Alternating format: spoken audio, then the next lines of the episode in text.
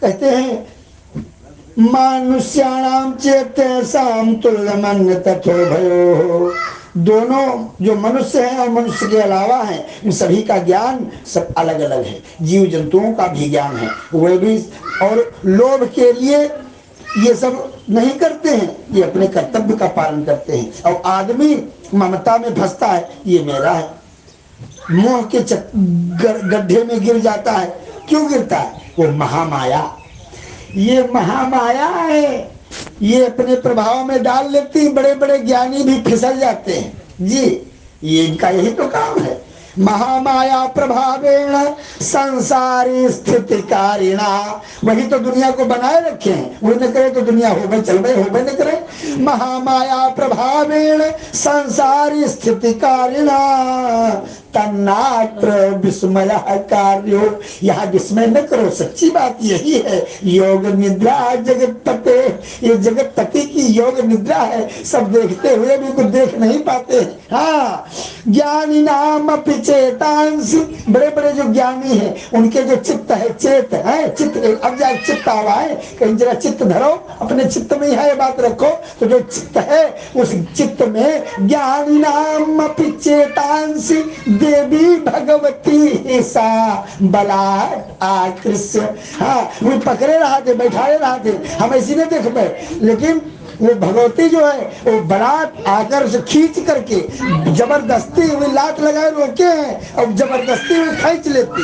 बलात् आकृष्य मोहाय महामाया प्रेक्षति, वो महामाया उसमें डाल देती आकर्षण में उधर। हाँ, इस प्रकार से भवानी कहते हैं तया विसृजते विश्वम्, वही दुनिया की रचना करती है। जगत एकचराचरम्, ये जो चर माने चलने वाला और अचर माने पेड़ पौधे जो चलते नहीं है, जान तो इनमें भी है, जो नहीं चलते इनमें भी, ये सभी ऐसा प्रसन्ना वरदा, यही भगवती जब प्रसन्न होती है तो वरदान दे देती है। स ऐसा प्रसन्ना वरदा भवद्नृणाम भवति मुक्तये, और यही चाहती है तो मुक्ति मिल जाती है। आदमी सब छोड़ देता है और यही चाहत में बना लेता है। सा विद्या परमा मुक्ते, ये जो विद्या है वो विद्या भी यही है, यही विद्या है और मुक्ति की विद्या है। हेतु भूता सनातनी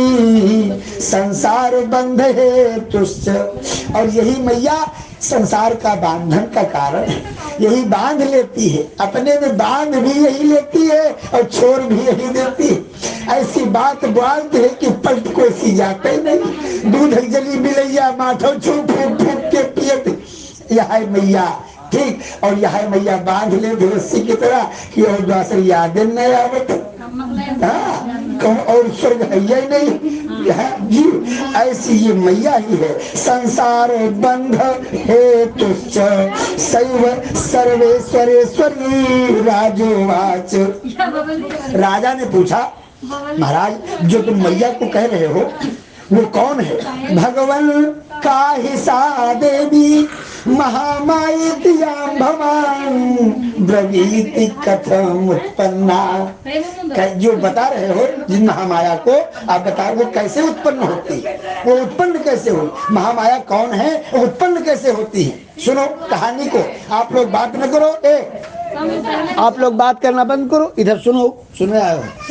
ब्रवीति कथम उत्पन्ना, सुनो बात, सुनो जी, अभी अभी इसी पे गाएंगे, यही जो बोल रहे हैं इसी पे बजाएंगे। ब्रवीति कथम उत्पन्ना साकर्मास्याश्च किं द्विज यत् प्रभावाच्च सा देवी, उस देवी का प्रभाव कितना है, यत् प्रभावाच्च सा देवी यत् स्वरूपा, और कितनी कैसी है। अगर मिल जाए कभी, अगर वो देवी जी कभी मिल जाए तो कैसे पता चले कि ये देवी जी आए या ये चुड़ैल जी आए, कैसे पहचान हमको हो कि भेष धरे रूप सुंदर दशानन की भगिनी श्री राम के ढिग चली जा रही है।